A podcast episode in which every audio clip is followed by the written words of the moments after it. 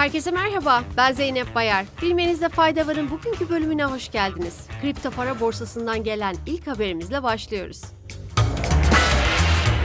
Kripto para borsası FTX yaklaşık 415 milyon dolarla kripto paranın bilgisayar korsanlarınca çalındığını duyurdu. FTX şirketin iflas başvurusunda bulunmasından bu yana uluslararası kripto para borsasından yaklaşık 323 milyon dolar ve ABD platformundan 90 milyon doların bilgisayar korsanları tarafından hacklendiğini bildirdi. Şirketin 5 milyar doların üzerinde likit varlığının geri alındığını belirten FTX, hem uluslararası hem de ABD kripto para borsasında açığın devam ettiğini bildirdi.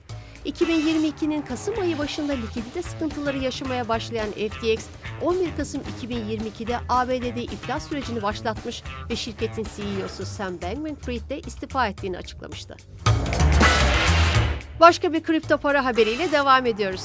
ABD yönetimi Hong Kong merkezli kripto para borsası Bitslato'yu kara para aklamakla suçladı. ABD Adalet Bakanlığı'ndan yapılan açıklamada Bitslato'nun Rus uyruklu üst yönetici Anatoly Lekodimov'un yasa dışı fonları transfer etmekle suçladığı bildirildi.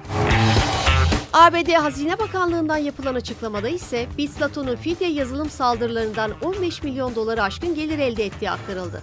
Ayrıca Bitslosa'ya ilişkin Rus yasa dışı finansmanlarıyla bağlantılı olarak birincil kara para aklama endişesi olduğu bildirildi. Fransa'da Cumhurbaşkanı Macron'un emeklilik reform programı ülkedeki sendikaların ağır tepkisiyle karşı karşıya. Ülkedeki grev nedeniyle Paris'teki Orly Havalimanı'nda her 5 uçaktan birinin iptal edildiği ve birçok okul ve diğer kamu hizmetlerinin kapatılacağı belirtildi. Ayrıca Paris metrosunda yalnızca iki sürücüsüz hattın normal şekilde çalışacağı açıklandı. Başbakan Elizabeth Warren tarafından bu ayın başlarında açıklanan önerilere göre 2017'den itibaren Fransızların tam emekliliğe hak kazanması için 43 yıl çalışması gerekecek.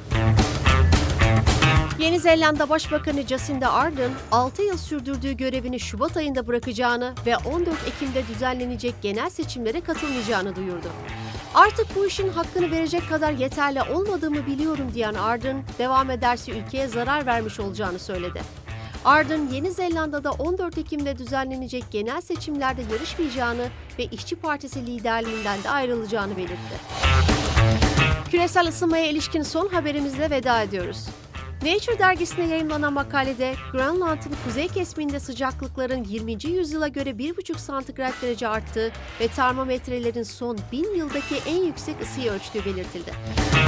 Araştırmaya göre bilim adamları buz tabakaları ve buz çekirdeklerinden aldıkları örnekler üzerine yaptığı çalışmayla sıcaklıkların 1995'ten bu yana hızlı bir artış ivmesine girdiğini tespit etti. Bugünlük bu kadar. Yarın görüşmek üzere. Hoşçakalın.